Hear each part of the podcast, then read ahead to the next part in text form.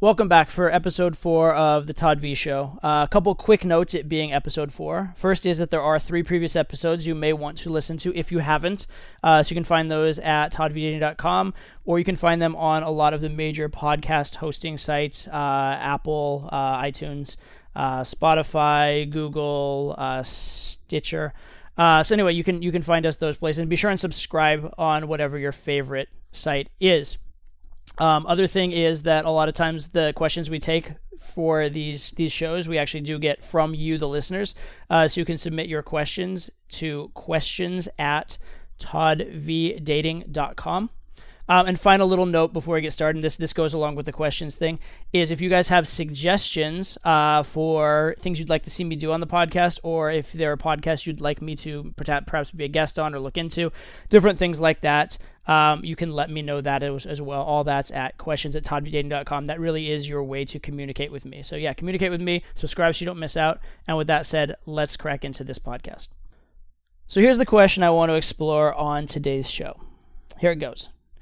Your last podcast talks of value and how it's important to bring value to a relationship to get the girl to want it. In the case of a casual relationship, i.e., basically one where you both just want to have sex and not get serious, what is value? Clearly, here you are not spending your time and resources on the girl. Then why does the girl sleep with you? Why is it a win for the girl? Please explain the value comfort dynamics here. In general, is a girl attracted to a guy because of his behaviors or the value he could potentially offer? Okay, so this is all very interesting. Um, and there are a lot of assumptions in here, right? Um, some of which have to do with male versus female psychology, and some of which have to do with the 21st century versus the environment in which we evolved. And it's important to keep in mind that a woman is not a man emotionally, and a 21st century person while we live in the 21st century with all that entails in terms of technology and safety and infrastructure and those sorts of things, our emotions did not evolve in that environment. They evolved in a very different environment uh, where a lot of those things were not even you know they weren't a thing there there wasn't even a forethought that things like you know telephones or you know um, you know cars and things like that would exist um, and and so it was it was a much more potentially dangerous time and a time where the social structures and the the survival mechanisms were very very different. So that that definitely plays into everything that's going on. Um, so let's look at this piece by piece. But first thing I want to start with is um, this middle this middle piece. In the case of a casual relationship where you're both wanting to have sex, what is value? All right. So the assumption here in the question is that that there has to be some kind of tangible thing that represents value. Value is a financial exchange, or value is a gift given, or something along those lines. Um, or value is, um, you know, an offspring that you that you share in some way. Um, and so, first of all, understand that the world has changed tremendously in terms of the fact that uh, there's very good birth control now, right? In the 21st century, um, you know, condoms are pretty reliable. Uh, birth control pills are pretty reliable, and then there's even like the morning after pill and things like that. If if that were were not a thing, so people having casual sex nowadays, it actually can be pretty damn casual. Like the the odds of it leading to offspring, if you're being careful and being smart about it, are pretty low.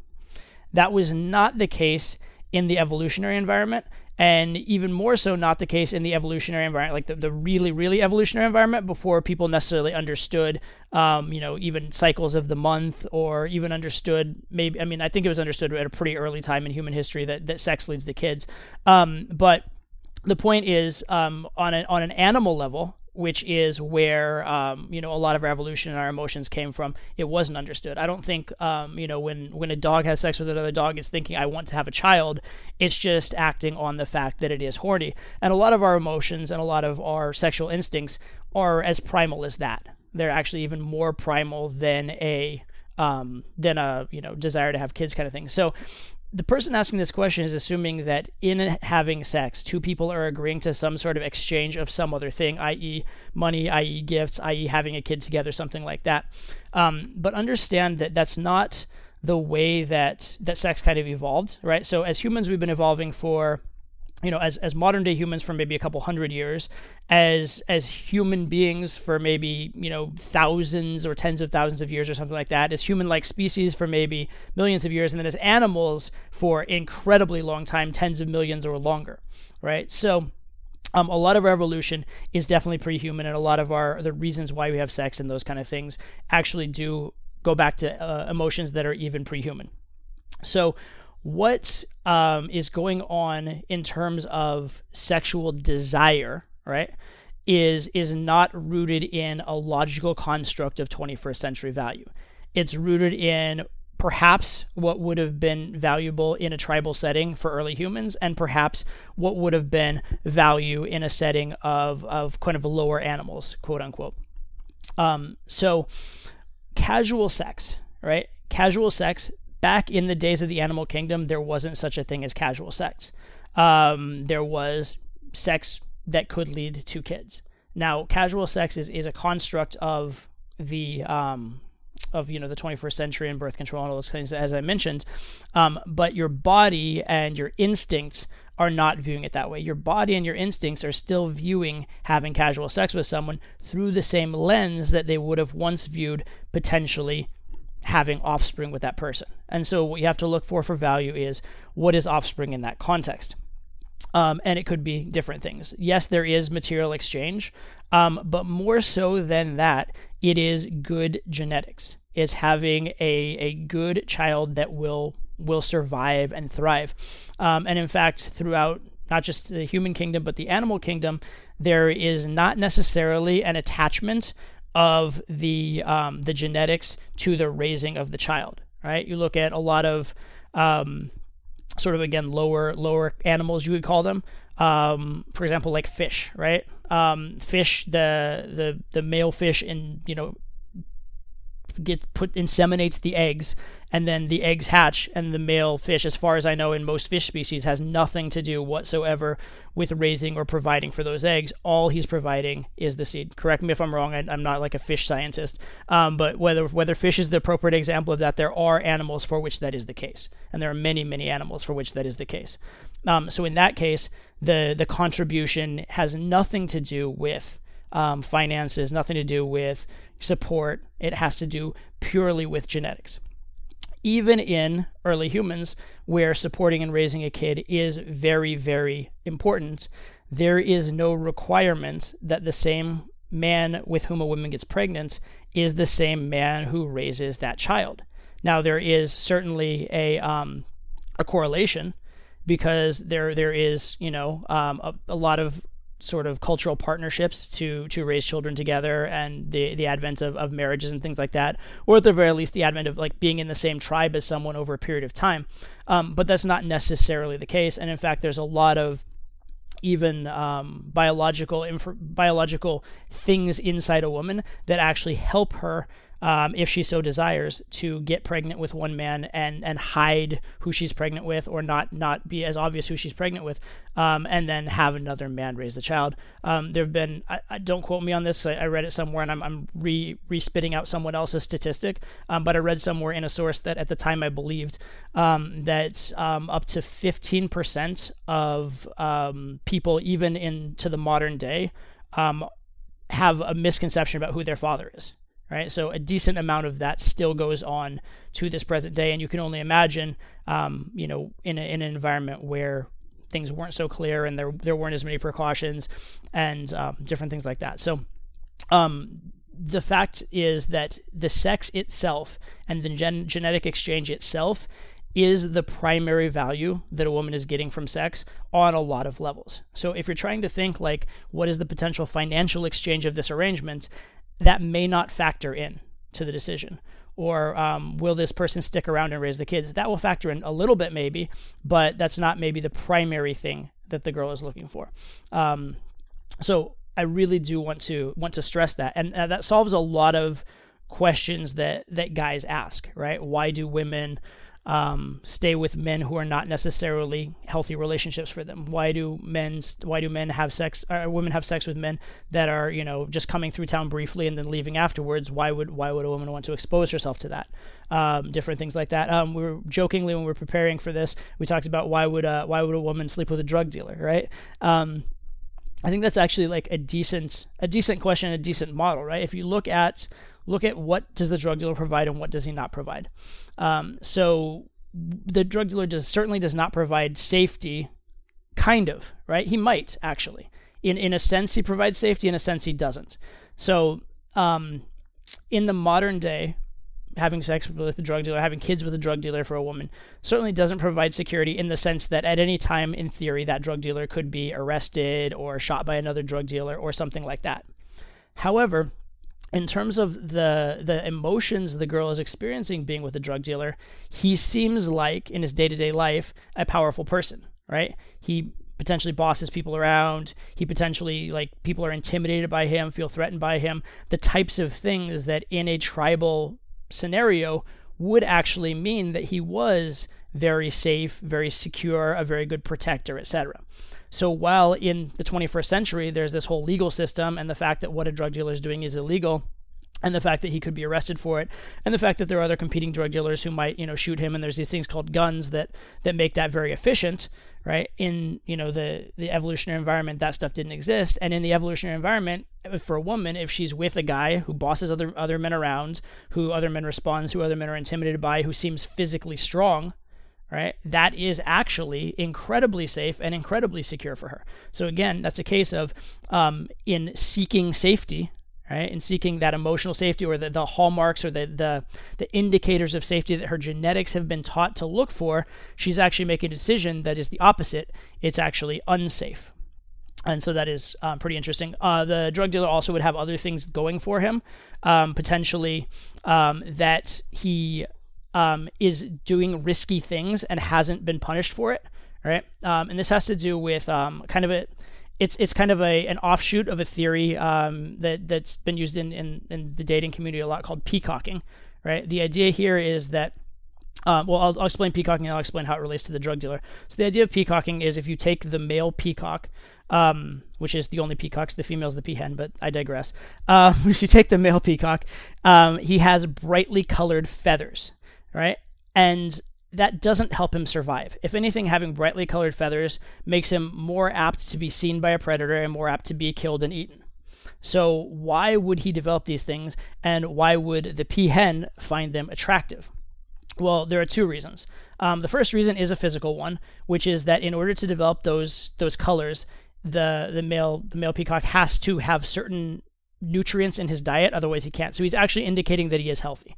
So that's one thing. But the second thing is the very fact that he is presenting this brightly colored canvas and yet um, the predators haven't killed him yet indicates even a greater amount of survivability and a greater amount of health and vivacity and and um, maybe even like intelligence and cunning to an extent, to the extent that you can have that as, as a peacock, um, than a, a male who has not been able to do that and survive. So, the funny thing about risk taking is that in taking a risk, as long as you haven't been punished for it, it actually kind of makes you more attractive, right? And um, a similar idea to this would be um, wearing like uh, riding a motorcycle without a helmet, right? If you were to present to a woman a picture of a man riding a motorcycle without a helmet, she's actually likely on an emotional level to find that guy attractive, right? Even though logically, if you were to ask her, is that a smart thing to do? Should he be wearing a helmet? She'd probably be like, no, yeah, that's not very smart. He should be wearing a helmet, right? So that's very interesting. And it's even quite possible that um, you could present a photo of a man not wearing a helmet riding a motorcycle to a woman, she'd find that attractive. But then if she had kids with that man, then she might once he once she actually has kids and they're raising kids together, might require him to wear a helmet. Right? So the very same thing that she found attractive in a different context where she's no longer looking primarily at value, but she's looking at safety, sustainability, et cetera, et cetera. She might want him to actually change the behavior away from a behavior that she found valuable in the first place. So it's kind of an interesting um, interesting continuum and shows kind of the the flexibility of, of the human female emotions which it sounds illogical but it actually makes perfect sense when you think about it um, excuse me. So when you look at the drug dealer, again, this is someone undertaking dangerous things. he's you know carrying a gun, being around other people that carry a gun, being sneaky, violating the law, those kind of things.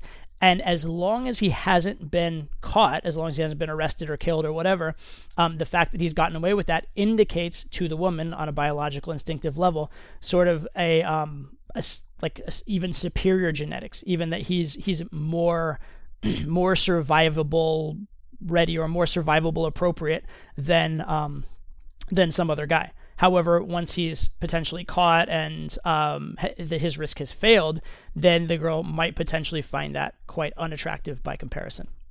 Um, so, again, there's all these kind of indicators that made sense 10,000 years ago or a million years ago in the animal kingdom in various ways, etc., that no longer make logical sense in the 21st century, but our emotions still gravitate towards them. And in fact, sometimes our emotions trick us into doing the exact opposite of what would make sense in the 21st century, right? So, in the 21st century, if you're looking for someone safe to be with as a woman, if you had the choice between like a drug dealer or an accountant, accountant would seem a lot safer in the 21st century. But a woman's biology sees this accountant who potentially, let's assume that he's not very alpha and he maybe gets pushed around or, you know, doesn't stand up to people very much.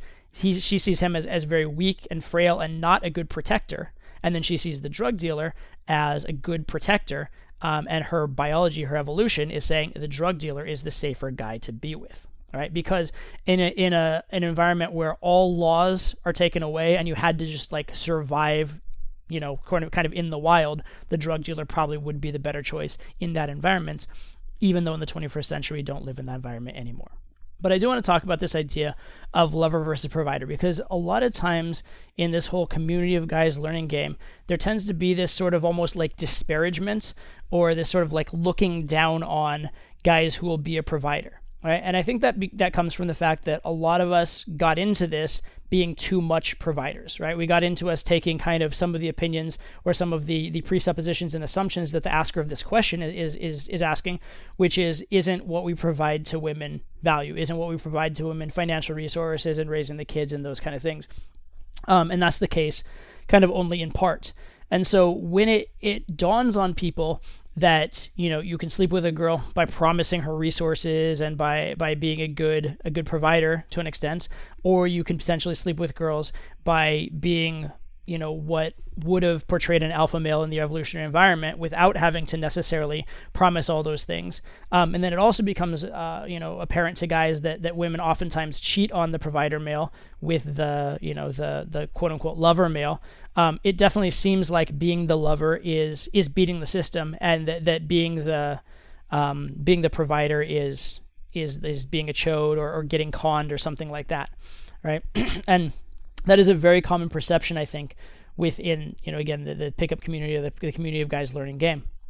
Um, what I, I, do want to point out is that um, they're they're not mutually exclusive. Number one, right? So just it's it's completely possible to be a high value guy and also decide to be a provider, right? The big thing that that we try and get people to get away from in game is the idea of being a, a, provider solely as a way of having sex. As in if you couldn't attract the girl other than by financial means or you couldn't attract the girl other than by promises of support that's when you're potentially in trouble because that's when you're in a situation where you're liable to be used by women. That's when you're in a situation where you're liable to be cheated on. That's when you're in a situation where you're liable to have the girl divorce you and take half your money. Those types of things.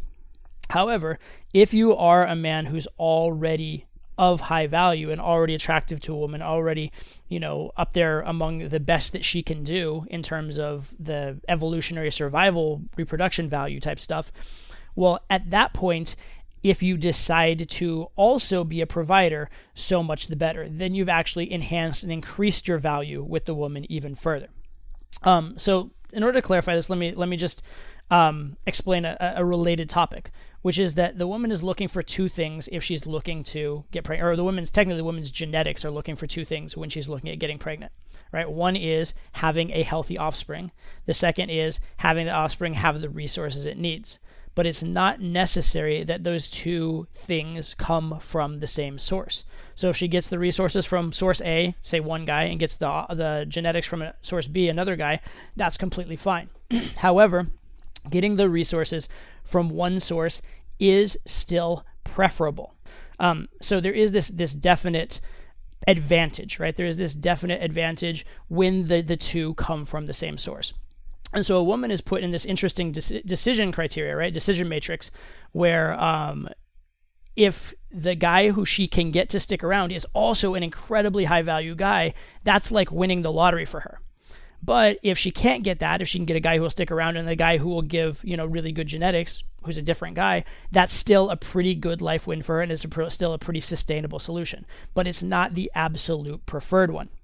So the key here is um, are you becoming, are you being a provider because you choose to be and want to be, and the girl liked you and saw value in you and, and saw the, the reproductive value in you first? Or are you trying to win the girl over by being a provider?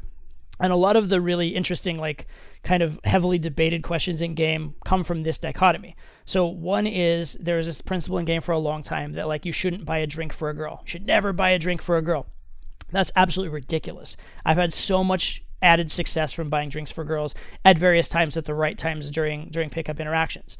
But this idea of you shouldn't buy a drink for a girl is that specifically you shouldn't lead with let me buy you a drink or you shouldn't buy a drink for a girl who's demanding you buy her a drink as a reason for talking to her because that's her framing the interaction as an exchange of um, your financial assets or provider assets for her time, energy, emotions.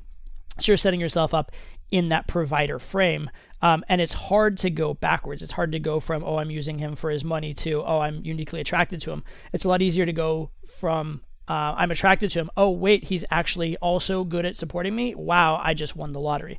Um, and so the way that that the direction that that is um, that that understanding comes about in a woman's mind is very very important because women do strongly categorize guys into one or the other okay so am i saying that you should never be a supporter for um, a woman or a child? No i'm not saying that. I think that's an amazing thing to do. I think it's it's a, it's a great investment in your own genetic future number one but also um, it's a beautiful experience. It's, it's probably morally right etc etc etc so I, I do want to really make that that distinction that being a provider or providing for a woman is not necessarily beta.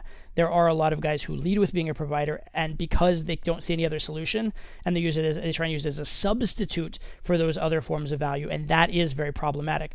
But providing by itself is not a bad thing. Also, I want to make the point um, that um, I'm not suggesting that you go ride a motorcycle without a helmet or go be a drug dealer or anything like that.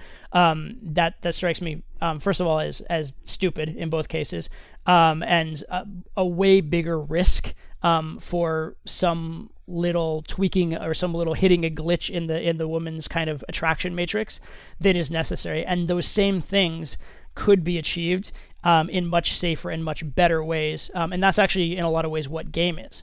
Game is um, triggering those attraction switches without having to do dumb things like risk your life or um, upend your life for it. Um, so, for example, instead of you know conveying that you are a safe choice for a girl or a, good protector by being a drug dealer, you could just when you're with the girl be an assertive person and be good at getting what you want in life, right? Um, and just just have good social relationships, have the girls see people responding well to you and and giving you things that, that you deserve, etc. That conveys the same thing, and that's actually a positive for your life that won't get the law running after you right and so when we talk about conveying social proof when we talk about increasing increasing your social status when we talk about um, what the frame is in your interactions, all of these things are going to be subtle cues of that same kind of value um, that um, that that drug dealer would have, right? And in terms of riding a motorcycle without a helmet, that's just you know that's just an extreme dumb risk. You can get the same kind of stuff, the same kind of emotions in a girl by just being the guy who's willing to do like a backflip off, backflip off like the high dive, right? Which is a much safer thing to do. Um, it's fun. It shows you're you're willing to take a little risk. It, it still has that thing. It still shows you're you're alive and and interesting and not not like you know caring about every little bit of safety. But it's within a realm that's not going to get you killed. So um, there are a lot of better ways to achieve all these different things that that you could achieve in a very dangerous way or a very um, stupid way. There are a lot of very smart ways to achieve it. So um, you do not have to be 21st century dumb or 21st century like high risk in order to be you know 10th century BC attractive. Um, and that really is, um, in a sense, what a lot of game is is is is doing both at the same time, right? Surviving both in the 21st century and in the woman's emotional reality.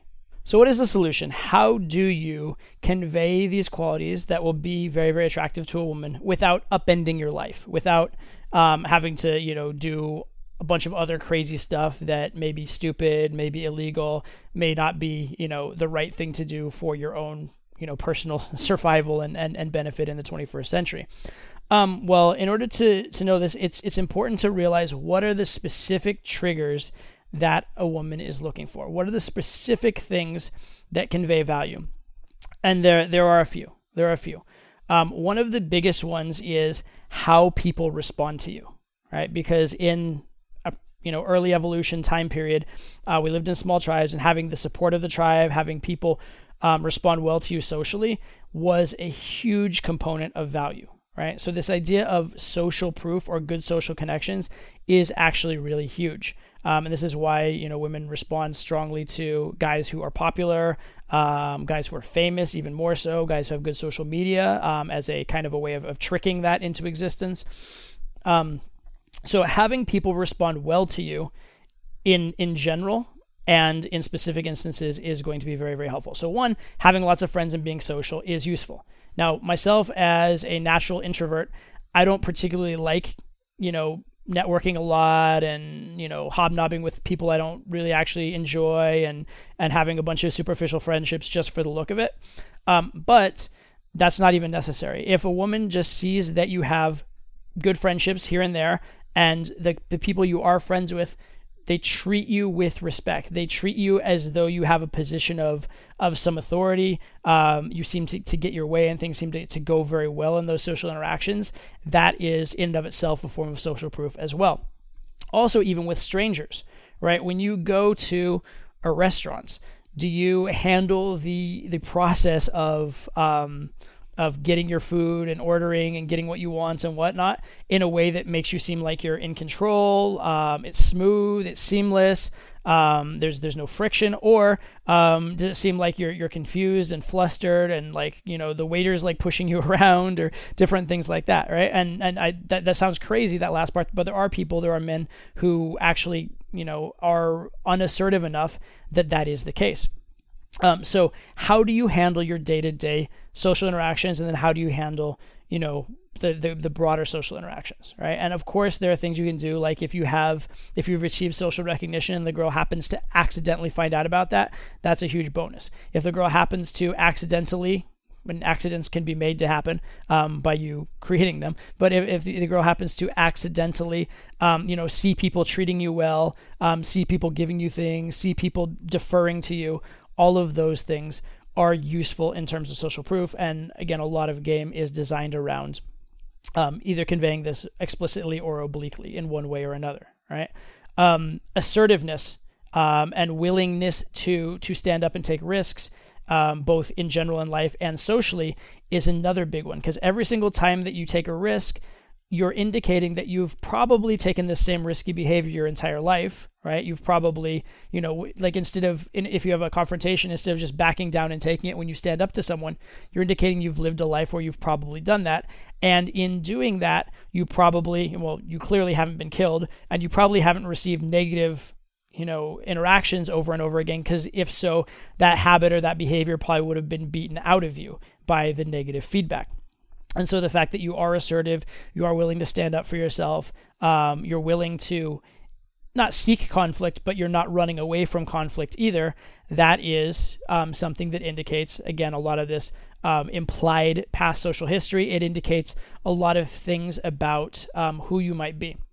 Um, and in particular, I, I, I want to quickly make the point that when you've just met a woman, when you've known her for 10 seconds, 30 seconds, five minutes, even in a few hours, um, the girl doesn't know everything about you. She has a, a, little snapshot of what your personality is. And so a few instances of this can go a long way. So, for example, say you're on a date with a girl and some kind of unusual situation comes up or some sort of semi awkward situation comes up and you handle it very smoothly, very authoritatively, and very well, that is going to say a lot uh, for a girl just immediately, as an example, right? Or when you do talk to a girl, the fact that you're willing to be assertive, take some risks, say some ballsy things indicates that you've been that ballsy risk taking person in the past and it's worked out for you right so these little indicators mean a lot early on and then over time obviously you need to live up to them to an extent but it's not like it has to be um,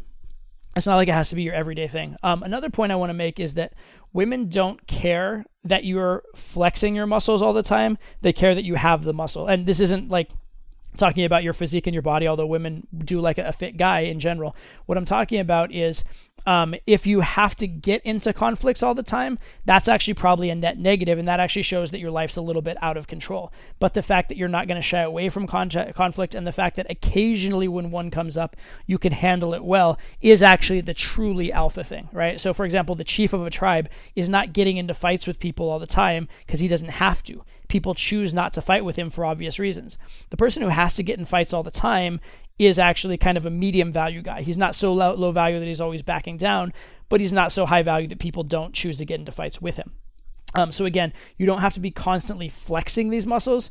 You just have to have indicated that you have them and you actually can be nice. There's this whole idea that like nice guys finish last, um, and that is true for the guys for whom being nice is the only survival strategy. If they're being nice in order to avoid conflict, if they're being nice because they don't think that they can, um, you know, they can get by socially without conflict any other way, that's very very unattractive. But if a guy clearly has shown that he's able to survive and assert himself and do those things, but he chooses to be nice, that's actually the most alpha thing to do in a lot of ways.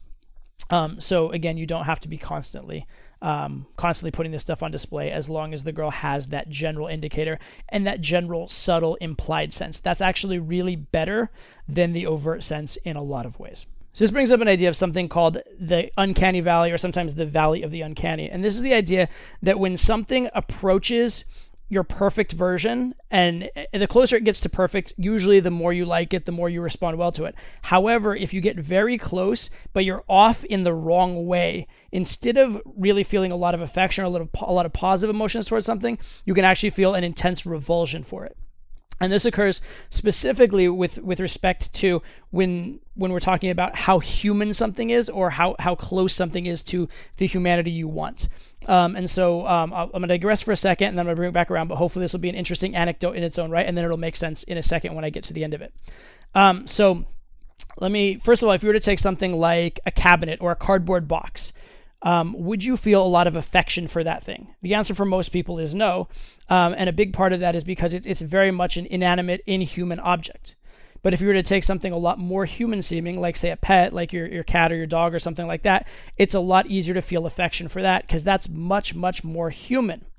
Um, and then if you go all the way to an actual human being, that's usually the, the type of, of entity in this world that we feel the most affection for are other human beings. So this continuum that the less human something is, the less affection you feel for it. The more human something is, the more affection you feel for it. And it, it, the, the closer you get, um, the, the more affection. However, if you get very, very close, but not quite there, you can actually feel an intense revulsion. So if you look at things like a zombie or a corpse, people oftentimes feel an intense, intense revulsion because that's almost human, but there's something off about it. Or even people that look very sickly right? Someone who's who's very sick sometimes can be, or someone who's like they're they're they're they're physically maimed. Sometimes it can create like a revulsion or or intensely negative experience. Um, in looking at it because there's something that, that seems just a little bit off, but it's almost there. Um, and so uh, even things like uh, a lot of people have phobias of like clowns and dolls, for example. And so that idea of the uncanny valley is the closer you get to this this perfect human entity or this perfect ideal of what you see as as human and, and ideal and, and, and highly lovable, closer you get, the more love you feel, except right at that very moment where you're almost there but not quite. The same kind of phenomenon occurs when someone fakes value. if someone fakes that they are a high value guy by hitting on particular triggers or having particular behaviors, but then as someone gets to know them, they start to get indicators that they're not actually that person they were representing, there's an intense revulsion. Um, and part of that is probably related to the similar mechanism that exists in this uncanny valley phenomenon. Um, and a big part of it from an evolutionary perspective is that being tricked is a huge thing that we want to avoid evolutionarily. So if a girl is seeing, "Oh, this guy seems to be conveying himself as high value," oh, he looks like, oh wait, no, he's actually not. A girl feels like she's like almost being genetically violated um, by that because he was trying to essentially trick her into you know taking in inferior genes or something similar to that right and so there's this there's this very strong revulsion for if you fake it and don't quite get there and this is actually why some people in learning game um, they'll go through a period where um, they they're not getting very strong responses from girls. They're starting to get stronger responses from girls. Then they start to get really strong responses for girls, but along with that, some of their responses start to be highly negative. And that's because they're becoming so close to actually a high value guy, but they're doing certain things wrong. And it can be a very frustrating period in the progression of learning game for a lot of guys when they get that suddenly like all of a sudden sometimes girls are, are giving them very negative emotions. Thankfully, usually the guy's also at the same time getting more positive emotions than he ever has, so he usually pushes through it. Um, but can be a very frustrating period in game, and that's that's what kind of happens when you're you're almost there. Um, and it's definitely what happens if you fake value you don't actually have. So if you show a certain like indicators of value for the first 30 seconds or first hour or even first few days of an interaction, but as a girl gets to know you, she sees you're not actually that, then she's going to uh, up in many times become very very angry, become very upset, become very repulsed or revolt revulsed repulsed um, by by you and not um, not feel that affection she did. And so this is why um, a lot of times when girls break up with guys, the the reactions they give, the emotional reactions seem way way out of out of sorts, like way over the top. It's because they're they're reacting to um, not just the, end of the relationship, but the fact that, that oftentimes they feel like cheated or violated by you not living up to or not being the guy you promised you would be. Um, so the point I'm making on a, a, more general level is that faking value only works to a point. And while taking on these behaviors is useful for getting you into relationships, giving you experience of the relationships, those kind of things. On a certain level, you do need to actually deliver within the relationship. And that's that's a whole other topic in game of how to be a high value person on that deeper level. But I do want to very much make that point that it can only be faked to a point. So in learning game, it's sort of a symbiotic growth between conveying value and growing your value. If you just grow your value and don't learn how to convey it, you get to be the high value guy who's sitting in a corner by himself with no women because they have no idea you're high value.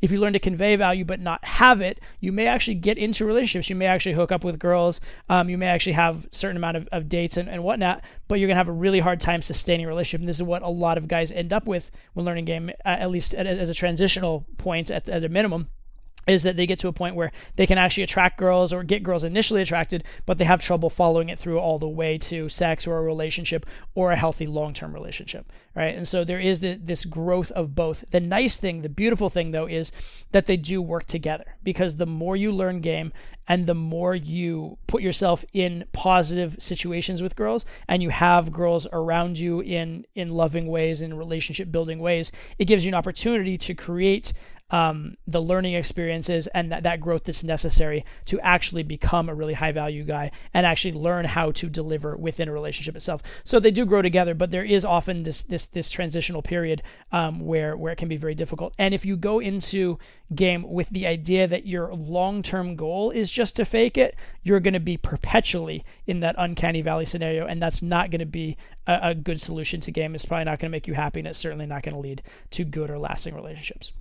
Um, so I do want to very much make that point that um, there's only a certain amount of faking you can do. Uh, at some point, um, you will be um, motivated, forced, encouraged, which I think is a good thing, to actually become a higher value person in the process. So thanks once again for tuning in. As I mentioned at the top, uh, if you want to be notified when these come out, be sure to subscribe. I'm on uh, Apple iTunes, Spotify, Google, and Stitcher, so you can subscribe on any of those, or you can just check in regularly at toddvdating.com where we do post um, the new episodes as well.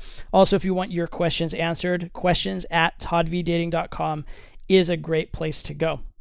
So this topic of value that we that we just discussed, it is a huge topic in game. It's something I've been getting a lot of questions about recently, um, and in particular, a lot of people are asking me, you know, during the current times when people are, you know, the world's a little crazy, people are, you know, sitting at home a lot. What can they do to actually improve their game? Um, well, working on value in general, not only conveyed value by learning game, which is incredibly useful, but also your value as a man in various ways, including um, whatever you know social alliances you can create, whatever competence and skills and, and resources you can muster, um, and then how to convey all those different things. It's a huge, huge topic. It's something I'll be talking about a lot more. Um, so definitely stay tuned over the next uh, few weeks uh, for a lot more in terms of value. So I hope you enjoyed that, and I will see you guys next time.